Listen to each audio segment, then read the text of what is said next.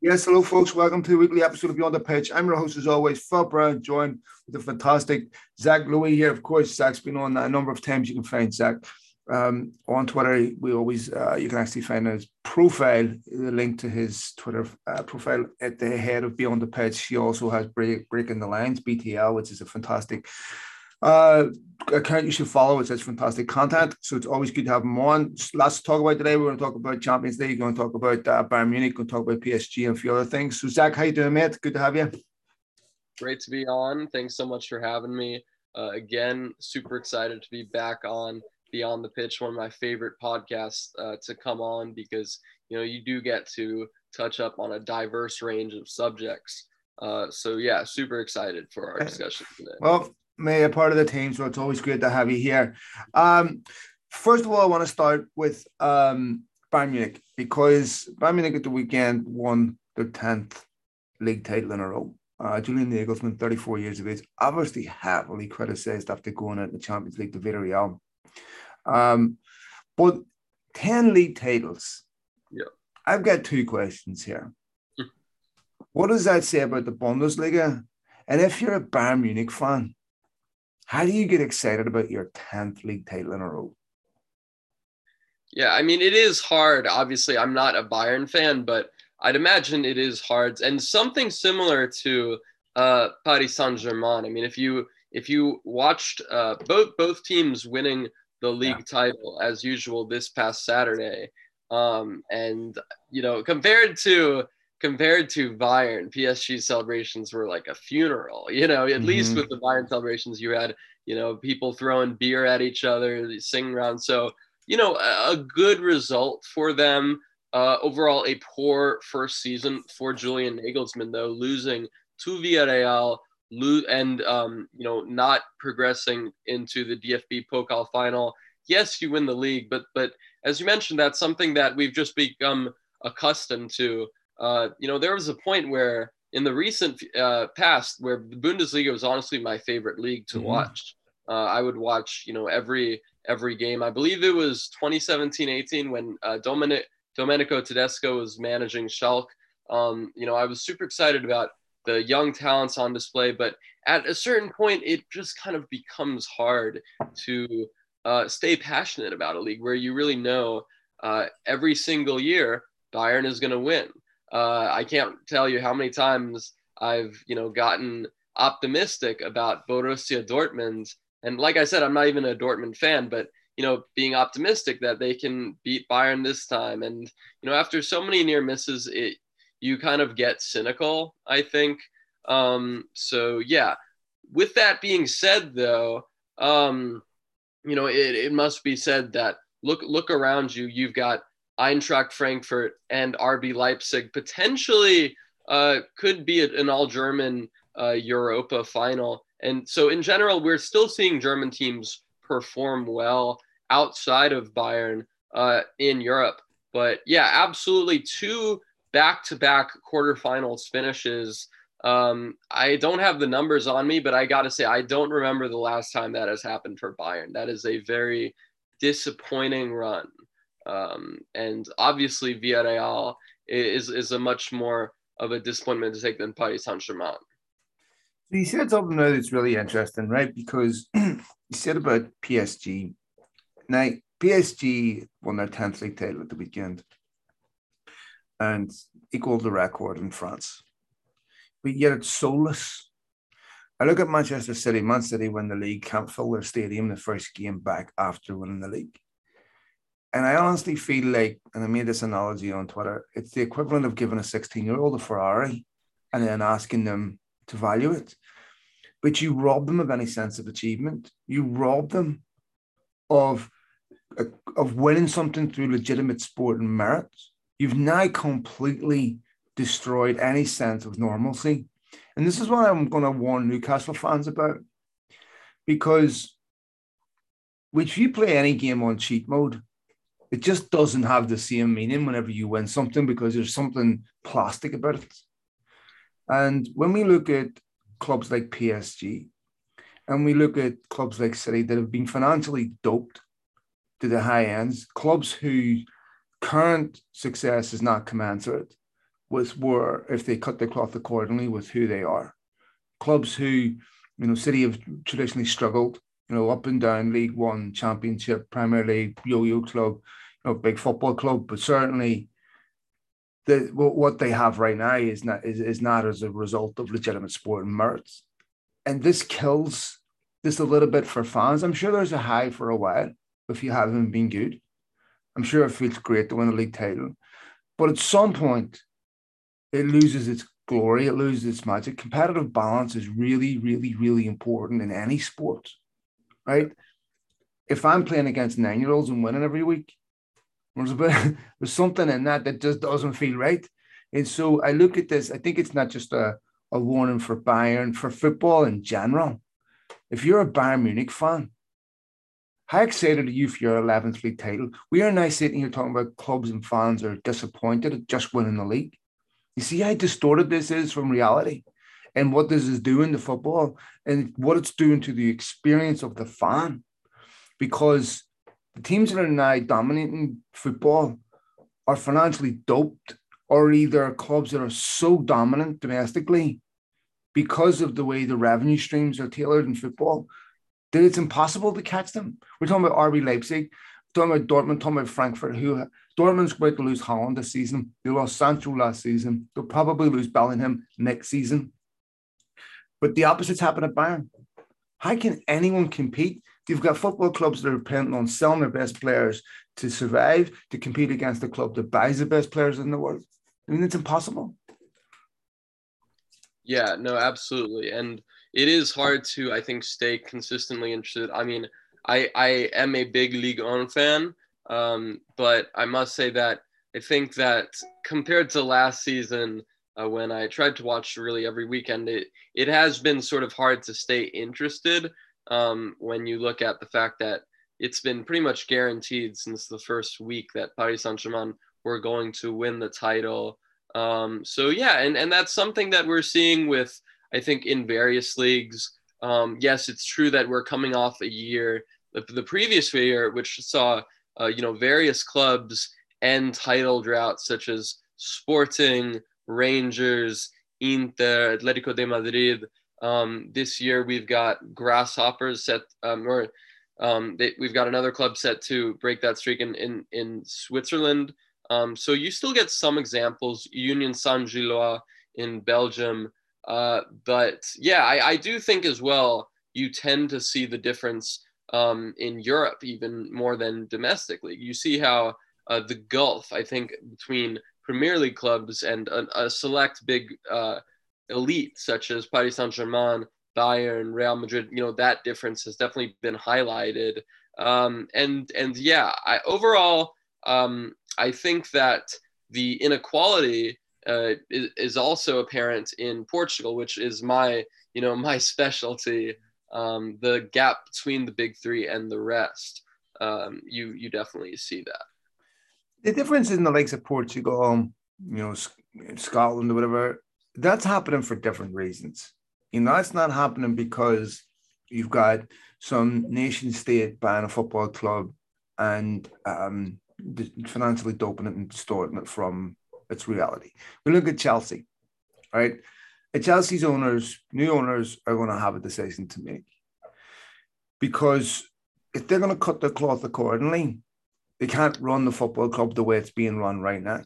Yet, in order for the football club to buy at the top of the market, they have to qualify for the Champions League. They have to be winning trophies. But they can't do that without being doped financially. Yeah. And so there's a real dilemma here because why would you invest billions in Chelsea for them to be a team that's going to finish seventh or eighth, back where they were pre Abramovich 2003?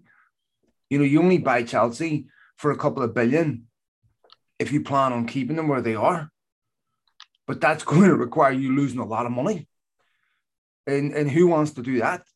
And so when you, and I want to say something, Zach, because I want to be careful. I'm not just singling out Man City or PSG or Chelsea because, as we saw with the Super League, all of Europe's top teams want to go to a format that is not related to merit, where you're getting money based on legacy. based on your history, based on your ability to generate revenue, based on your your TV rates, based on your appeal on t- this is insane. This this is the final.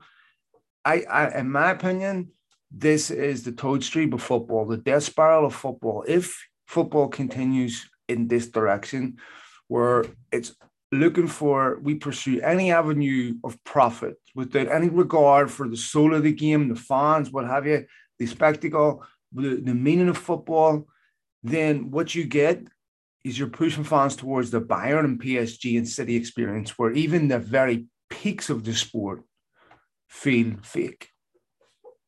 Yeah, and as well, where I think you get fan bases to accept what you you were talking about, the sports washing. You know, teams uh, accepting these owners that we see with likes of Newcastle and Man City because it gives them that shot at the top.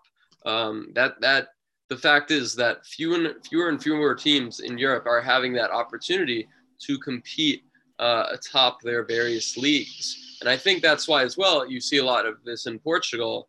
Uh, fans will support you know a smaller team like Gil Vicente or uh, Tondela, for example, and then a bigger team such as Benfica or Porto or Sporting. Yeah, I mean, look, I think football teams, football fans have been so badly let down by governance because governance, the people that are governing football, their ideas are consistent with the people that are bad actors, right? I mean, take a look at what's happening in Oldham Athletic, right? Oldham Athletic fans are livid. They're relegated to the Football League. Disgraceful ownership, right? I mean, Burnley, disgraceful ownership. And you can go on and on. Manchester United, Chelsea, you know, uh, City, Newcastle. Should these people be allowed to own these teams?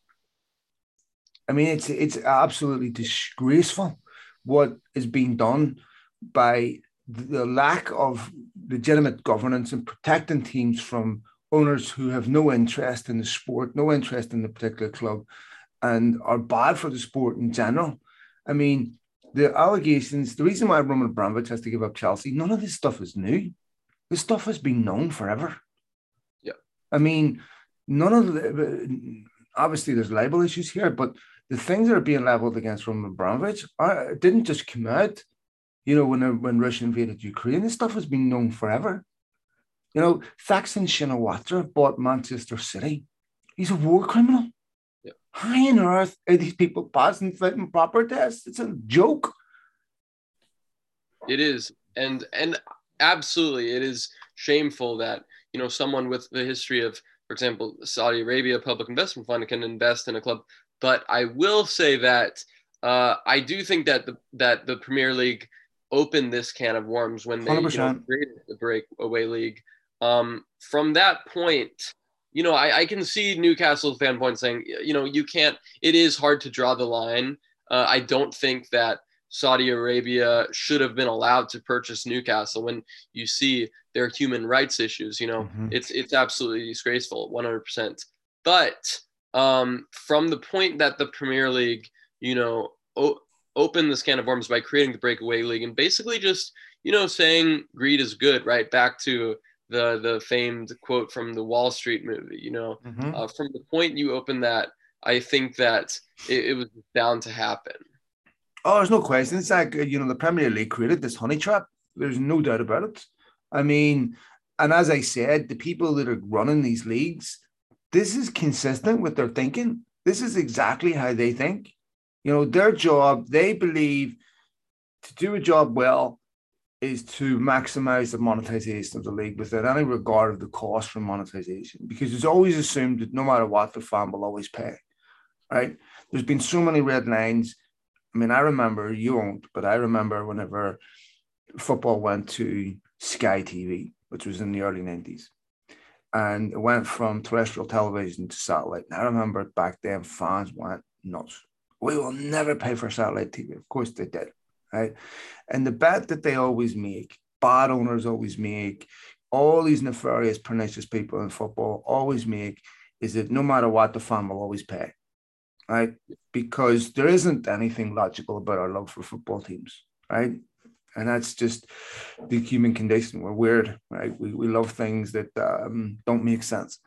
We bond with things. We love these clubs. We love and, and, and fans do unbelievably extraordinary things to support their football clubs, and that gets exploited by people who don't share that love, but share the love of money and use that as a utility to make money. Uh, I just think that um, yes, you're correct in saying that the Premier League look with, with the Saudi ownership of Newcastle, it wasn't that the Premier League held that up over the fact these people were not fit to own a football club. They were more concerned with television rights and human rights. And it wasn't exactly their moral compass being calibrated enough to say, we're not going to let these people own this team. It had nothing to do with that. It had to do with protecting their financial interests. And, and other clubs wanting their financial interests protected because the Saudis, as we know, were pirating TV, uh, Premier League TV. Uh, and, and UAE, of course, had a huge issue with this. And so, and yeah, they're, they're, no pariahs, and it's just very sad to me. Zach, there's obviously, as you would expect, envy from other leagues across Europe about the resources that are being played in the Premier League, but I honestly think this ends badly. I look at the money that's coming in. There can only be one winner. Uh, City aren't getting the level of investment they're getting to finish second. Newcastle aren't going to put that type of money in to finish second. There's all these teams that are being bought up by these multi-billionaires, arrogant multi-billionaires. They're not buying them to finish second, but somebody has to finish second. And I honestly feel this all ends bad. And in what in what context do you think that it ends bad? Well, I think that what's going to happen eventually is that um, these owners are going to get bored with these teams right? And that investment will stop. These clubs, just like we see at Chelsea, right? Where we have clubs that uh, are no longer being funded, no longer capable of operating at the levels they're being operated at without having that financial input. And I think they're going to end up in big financial trouble. I, I, I, I mean, if you take a look at what Abramovich is doing, Abramovich is writing off a billion and a half, right? Now, but not everyone's going to do that. You know, and so it all depends on how this is going to get. You know, so to me, when you look at like, I mean, even take a look at the Super League, Zach, right? Imagine you get Europe's top 20 teams in the Super League. Someone has to finish bottom of that. Right. Right. So imagine that's one of the biggest teams in the world finishing bottom. What does that do for their brand? This is yeah. where you cannibalize yourself. This is where you have to be really, really careful about what yeah. you're getting into. And so when do you stop becoming a when do you lose your fan base? When do you lose everything that's important to you when you start finishing bottom of a super league? Because somebody's got to finish bottom. Yeah. No, I, absolutely. And I, I think that right now it is um, I, I think that you have to look at a few different aspects. One, uh, the reason why the one of the biggest reasons why there is so much, I would say, optimism and, and hope from uh, from fans, you know, on, and across all these different leagues who want to see their fans to see their team get taken over by a rich owner is because um, frankly the the spotlight I think has not been turned enough on the the Oldham Athletics or the Burnleys, mm-hmm. right? Who who have had that um, you know big money takeovers and who have paid the consequences. And I think you know Everton, I would say, are uh, perhaps another reason, another example, looking at what Farhad Moshiri has done. Mm-hmm. So we just haven't really paid enough attention to that. But uh, I think that, as you mentioned, everything has a tipping off point, and right now, we the the, the decision makers, the the the powers that be, do not really know the money and the fact that when you look at the richest clubs in Europe uh, the majority of them are going to be Premier League clubs. And, you know, fair enough. I think that is, I think, a testament to what the league has done in expanding to other parts of the world, you know, like, like, Indonesia, like Africa, all these different places. Mm-hmm. Um, so that in of itself, I think, is is in somewhat a barrier against uh, owners getting bored, shall we say? Uh, I, I think that you have that global attraction, right, of the Premier League. So I think that is in some ways a barrier. But uh, there have been so many examples across Europe of these owners who really just leave their teams uh, in states of neglect. So I think that that you know there is definitely a risk of uh, us reaching that tipping off point. Yeah, the first thing that springs to mind is Anzhi Makhachkala. I remember uh, Anzhi getting massive investments, sending Eto'o, sending all his top players, and then the owner just goes, "You know what? I'm bored with this." And uh, I was actually looking at their squad about two weeks ago, and they didn't have a single foreign player left. Um, and so um, I think, eh, but yeah, you're right. I mean, Europe's you know is littered with this, where, where owners end up going, you know what, I'm not putting any more money in. We've seen it even to an extent at Monaco after the James Rodriguez, after the Radamel Falcao signings, and um, the Russian owner Rybolovlev, I think it is, um, decided, you know what, we're not doing this anymore, and um, and then Monaco, of course, changed their whole strategy. Uh, and and the thing is with the Premier League, Zach, uh, I agree but I, I, I, I remember Serie A in the early 90s when it was the pinnacle of world football. There was an old saying, you, make it to Italy, you made it in football. Everybody wanted to be in Italy. That's where the league, where all the superstars were. It was unthinkable that Italian football would lose its place as the uh, go-to league in, in world football, as the pinnacle of world football. But it did. Now, Are I you think making your case that that was due to you know, opening uh, their doors up for foreign investment? I, no, no, no. What, what I think was a couple of things. I think uh, one, there was complacency. I think two, there was corruption that came in inevitably, which follows a lot of money, right? Yeah. Which hurt the league.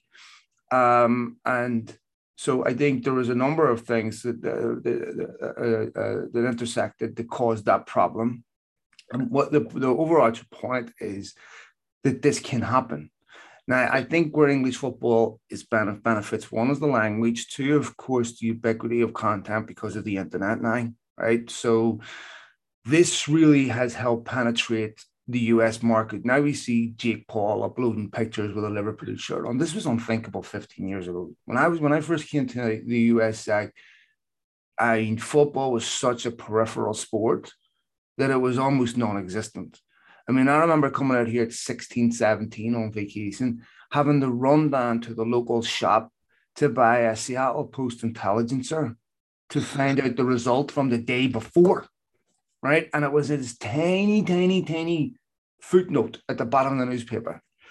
So the what has changed is you know there's obviously a tremendous appetite for for Premier League in this country, but the thing is, in any system, right, any league, the key is differentiation, right?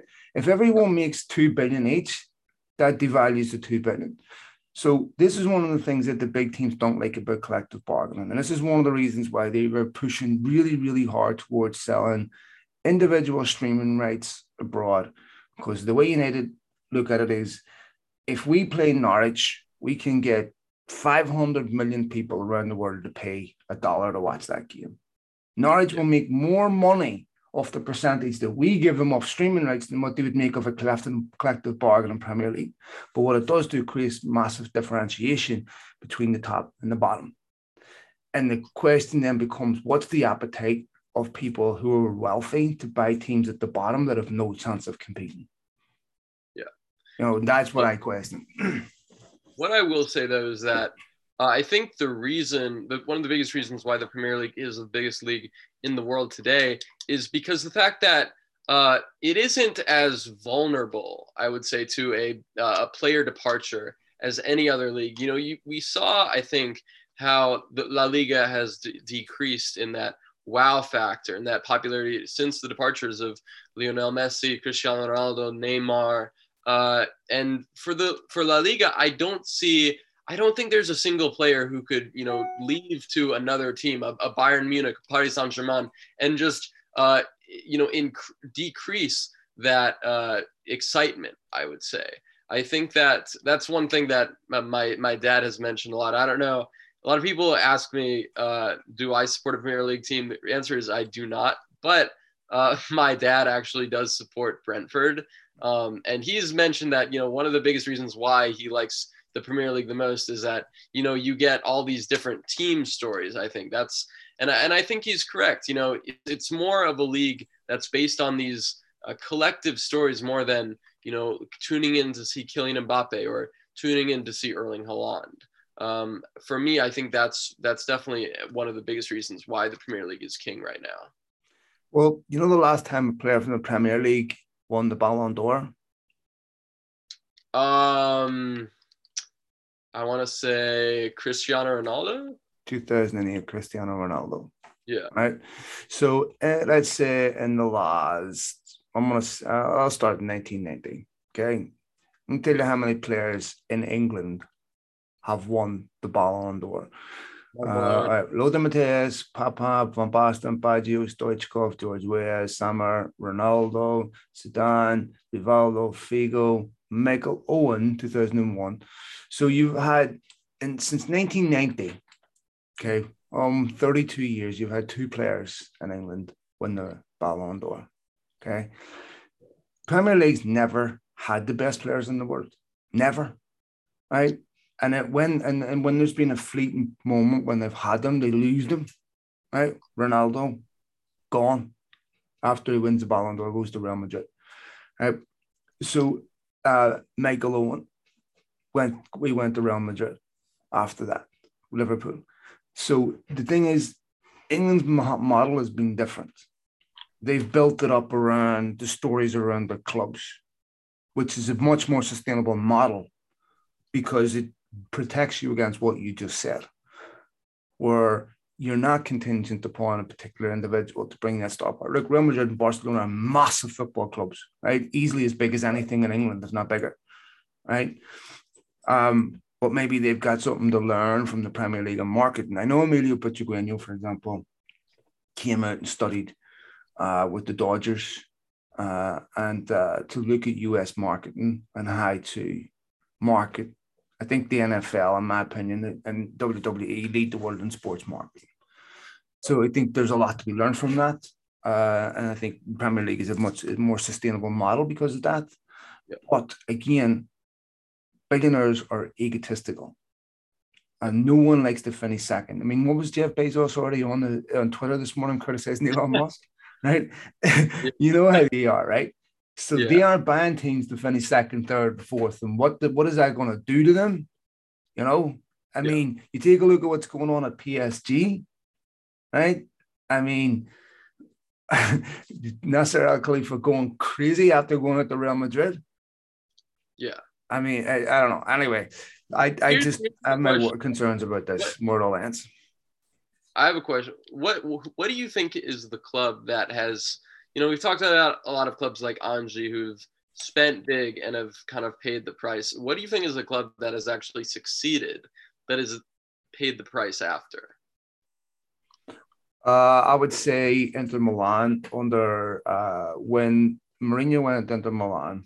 Yeah uh, Inter Milan broke the bank essentially to get him what he wanted, right? Moratti before Moratti left.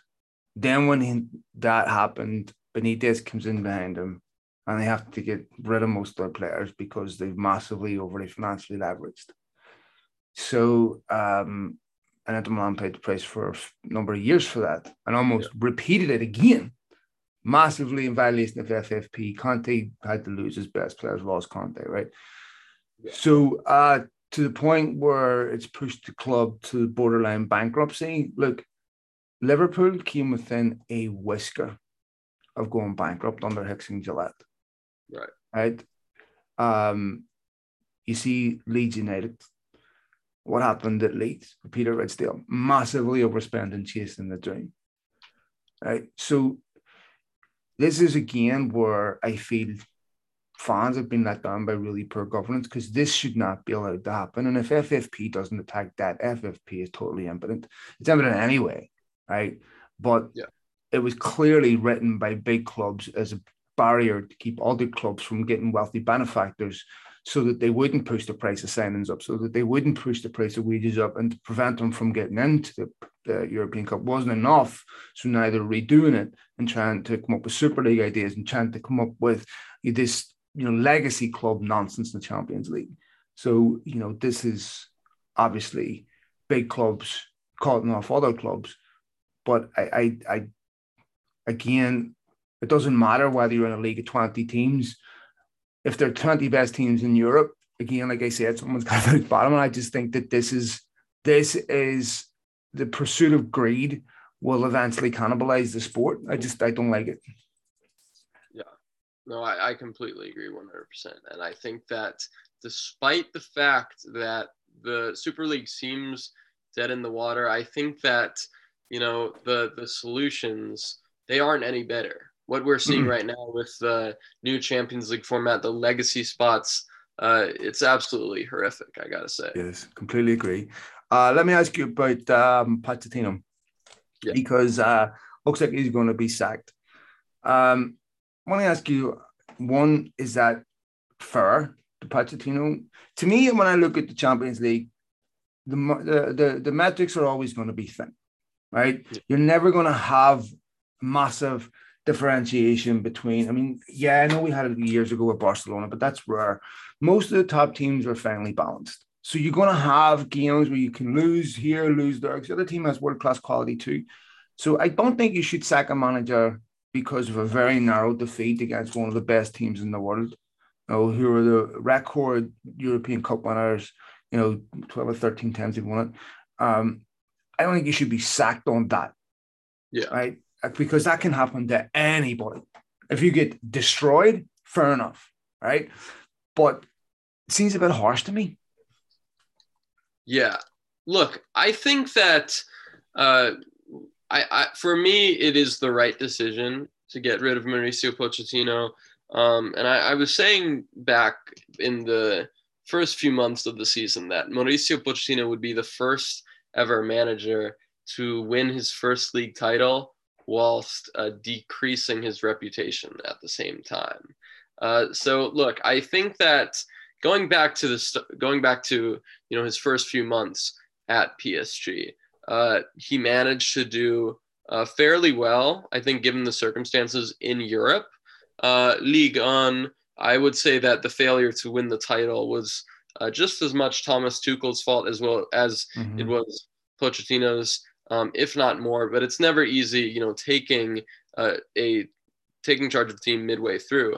I also do think that um, if there's anything that we've learned these past few years is that the manager is the least of PSG's problems. Yep. Uh, it's so hard for me to think. I, I, really can't think of a single manager who goes into this PSG job and uh, comes out with his reputation better. You know, we've seen so many managers, such as Thomas Tuchel, uh, you know, have have uh, frankly a lot of struggles in Paris Saint Germain, and then obviously going to Chelsea and winning the Champions League. And it really, I think, shows the dysfunction within that club.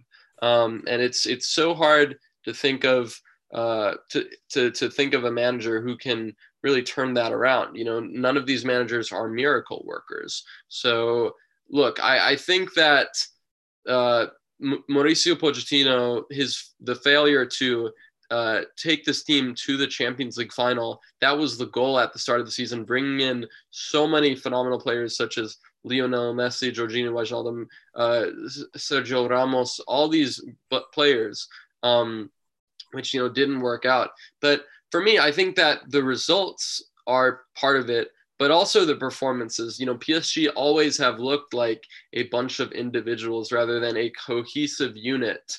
Uh, and and frankly, I, I think you look at what they've failed to do on the pitch. For me, that is just as big, if not bigger, than what they've failed to win on it. I hate to say this, but um, you could transpose PSG from Manchester United. The similarities are absolutely unbelievable. It's the only, it's the only comparison I can make when I think what you see on the pitch is always a reflection of what you of what goes on off it, right? and and I, I think uh, if you have dysfunction on the pitch, it's because there's massive dysfunction off the pitch. Um, and when you're at a massive club that has, it's not when, when people talk about leaders, I almost think it's more important to have leaders off the pitch than it is on the pitch because these people who lead off the pitch that are strong, powerful individuals were, you know, talk about building a team around someone, but you need to build a club around someone, before you build a team around someone. You need to build a club around an ideology that can that, that is rigid, that is can that, that is not, you know, that is, that is that is not flexible because what ends up happening is people don't people start fudging chains. They start, oh, we're okay. You know, now we can take the foot off the pedal a bit. We don't need to be so intense, and maybe you don't need to do that. When, when they start to not pay attention to little details, get lazy, get complacent, and then you find yourself back where you were. And I honestly feel the big best clubs in the world don't do that. They have a very rigid structure. It says these are the parameters with which we work within. These are rules that don't get broken, and there's a reason for this. And I and, I just think that United PSG is totally aimless. They know what they want, but they don't know how to get there. And there's so many competing uh, egos inside that club where I don't feel there's any leadership. And so I think that PSG, you can win the French league having enough good players um, you know, even giving you 70% because they have such a massive advantage, but you can't win the Champions League that way. Yeah. No, absolutely. And I think probably the two clubs where uh, I would say the, the majority of the appeal, the, the bulk of the appeal uh, as a player, with all due respect to both clubs' history and what they've won, the bulk of the appeal is the financial aspect because I think that every every player who's in that prime age, you know, whether you're, for example, Victor Osimhen or Jude Bellingham, you know, you have been around long enough, uh, and and the bulk and and and a large part of your de- developmental career has been watching Manchester United, you know, going from a footballing dynasty to such a dysfunctional club that really has struggled to find any solution. Um, and and that's the same goes not just for players but managers as well. You know the mess you are walking into, uh, and so I think actually probably the two the two jobs where you you kind of feel like as as a manager there is just such a limited amount of stuff that you can do. Mm-hmm. Yes, you know someone like ralph Rangnick or someone like Mauricio Pochettino should should uh, be doing better absolutely. And there's a reason why they're not going to be managing their clubs next season. Uh, but with that being said, uh, you know, it really is just the tip of the iceberg.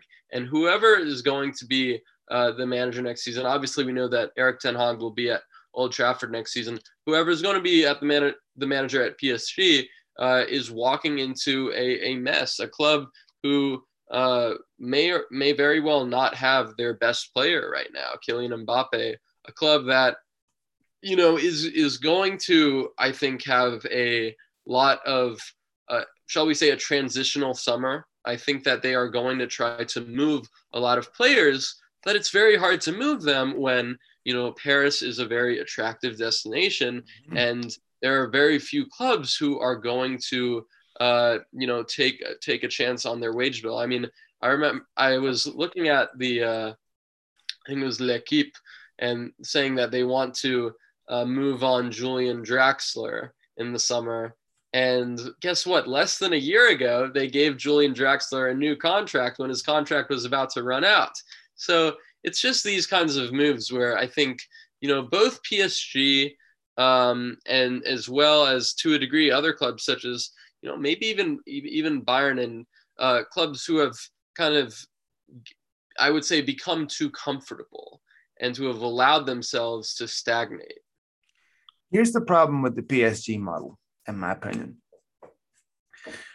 When you have so much money, you buy a club like PSG and you, you say to us, all right, we have the money to buy anyone we want. So let's go do that. All right, Neymar, you can stay at Barcelona on 250 grand. a We can come to PSG on 500, just using these arbitrary numbers. Yeah. Okay.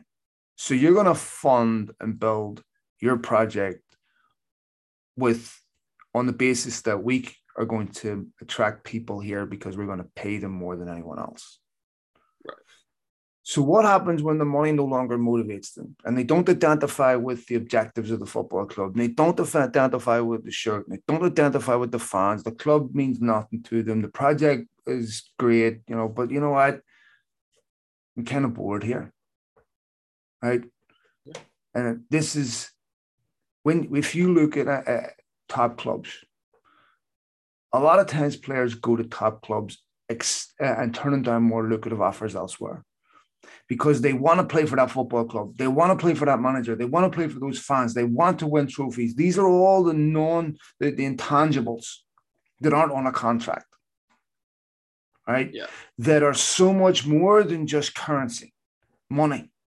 People go here because of uh, things that motivate them beyond see beyond the recompense, and this is the problem. So because they are so desperate to play for that particular team, and if you look at teams in their prime, they don't attract players solely on the ability to pay them.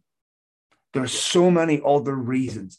And this is why you need people working for your football club that understand it forensically so they know how to sell the club to a player and the objectives to a player. The other thing that happens at clubs like PSG that cause massive disillusionment is when you have no structure, promises are constantly broken.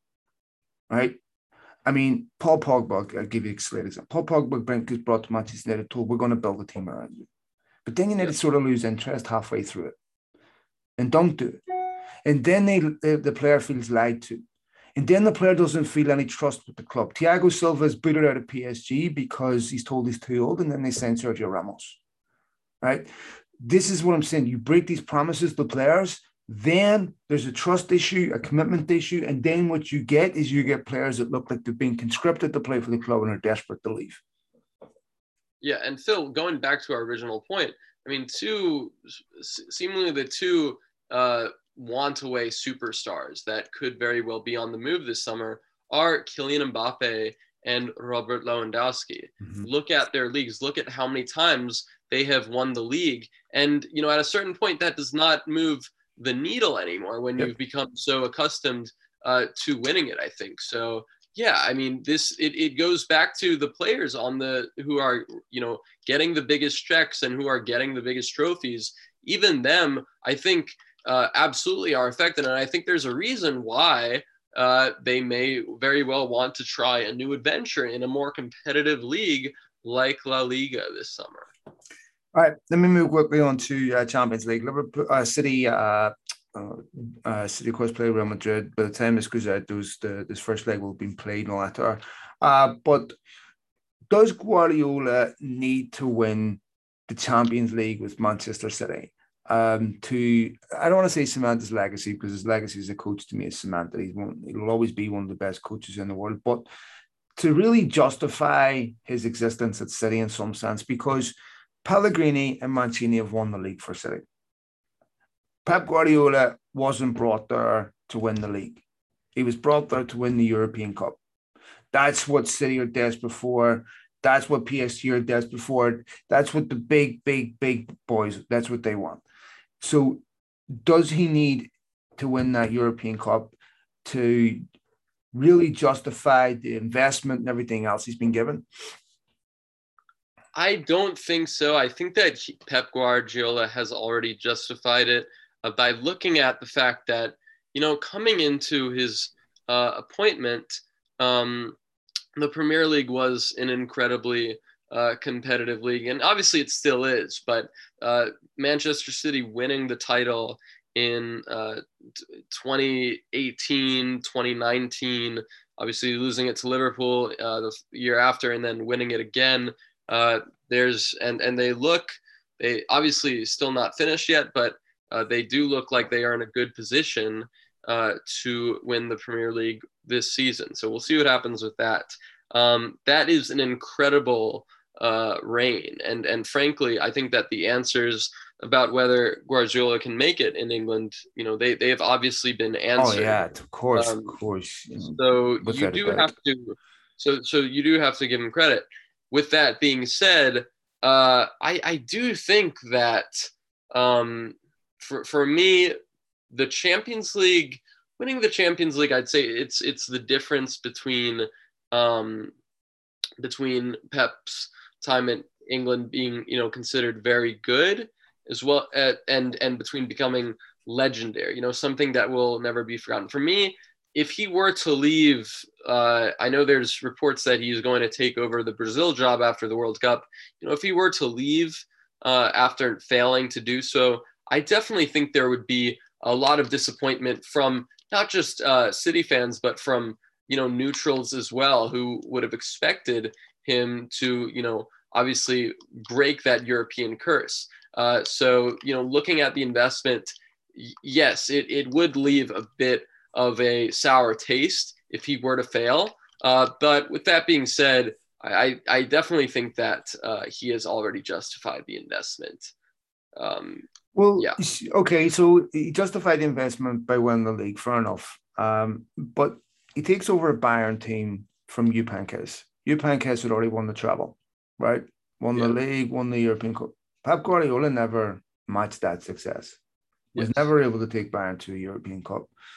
So Jupp Heynckes reached heights that Pep Guardiola couldn't with Bayern. All right? right. So then he comes to Manchester City.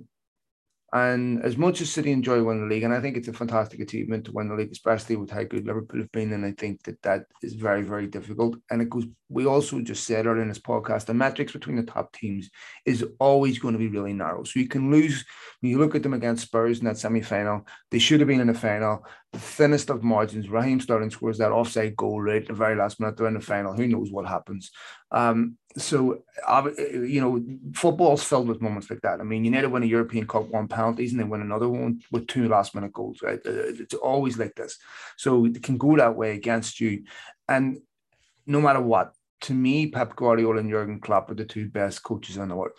I, I in my opinion, I, I, I I'm, someone may disagree. I might have better uh, uh, opinion on that. Not maybe it'll be true, but to me, I think I would put Klopp just slightly ahead because I think that for him, he hasn't had the resources that City have had, and he's done an unbelievable job to get this Liverpool team from where they were to where they are, and the consistency. But we're splitting hairs, so I do think you know he's a revolutionary coach, done an unbelievable job, no question about it. But I just feel for him, he needs to win that European Cup with City, um, in order for City to sit back and say he brought us something we didn't already have.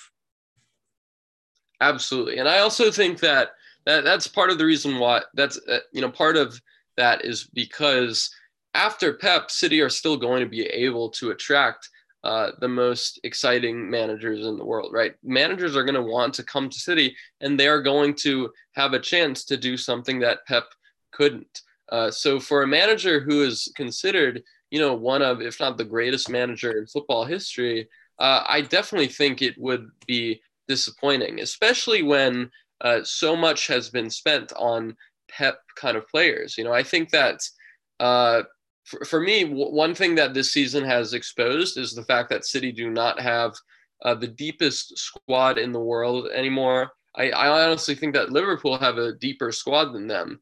But uh, you look at both teams' transfers, and you look at City spending a hundred million pounds on Jack Grealish, who's been, you know, with all due respect, one of the most disappointing signings of the entire season. You compare that to Liverpool, who have spent probably the same amount signing, you know, Kostas Tsimikas, Ibrahima Konate, and Luis Diaz over the mm-hmm. fast past few transfer windows. You know, and I think that that approach is something that uh, that City have been missing. I do think that some of the problems that we were previously discussing with likes of you know United uh, and and PSG. I think that some in some ways it applies to uh, City's players, and I think that you know perhaps a a Moneyball approach, or I don't I don't know if you can call it Moneyball anymore from from Michael Edwards in Liverpool, but I think uh, that sort of approach would definitely give City a new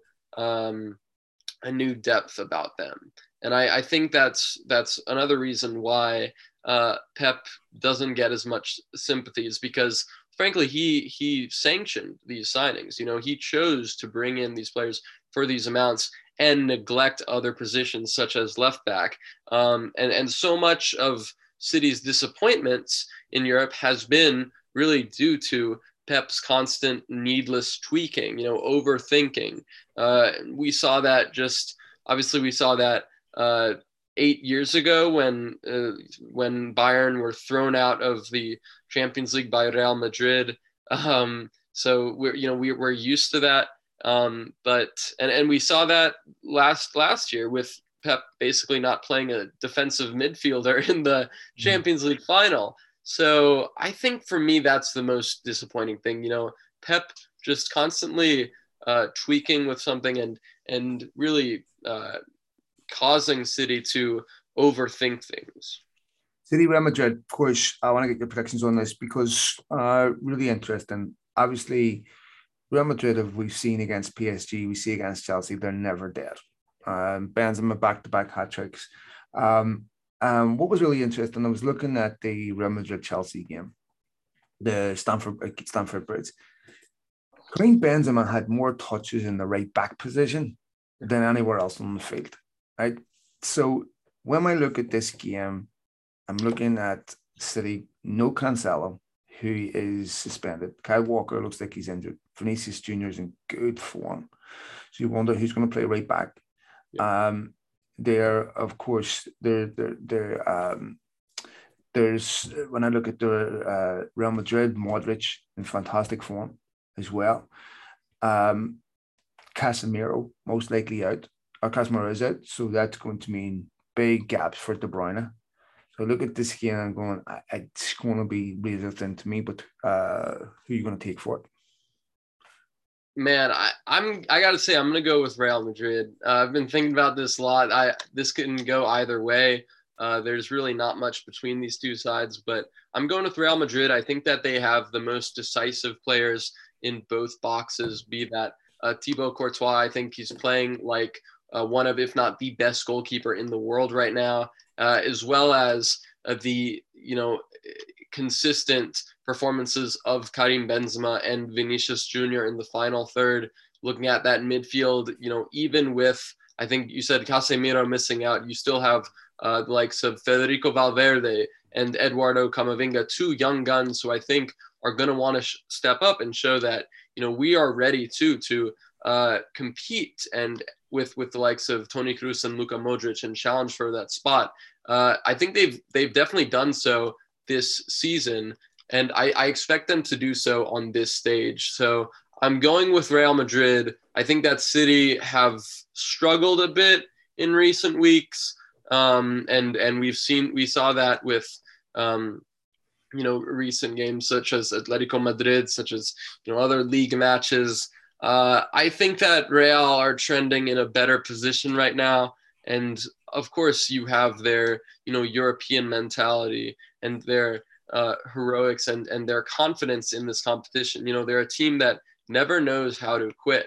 Uh, so yeah, I am going with Real for uh, this one. I think another slight advantage for Real Madrid is they only need one point, and they're the last five games to win the league. Where Liverpool and City are locked in this tight neck and neck race where they're focused. There's there's so many other focuses, and um, you know, we think where Real Madrid can put all the focus now in the Champions League, and I think that gives them a slight advantage. Uh, before we go, I want to talk to you about Liverpool Villarreal. Uh, Villarreal been unbelievable, right? Again, was looking a lot at them. Most of their goals they concede second half. Uh, first half, very strong, hard to break down. Uh, and you know, we all know Danjuma Pau Torres, the, the top players. Um, I think um, it's going to be a very difficult game for Liverpool. They're obviously the favourite, but it's a Villarreal team, of course, weirdly lost home away to United, but also beat Villarreal or beat Bayern Munich, beat Juventus. Uh, it's going to be a difficult game for Liverpool.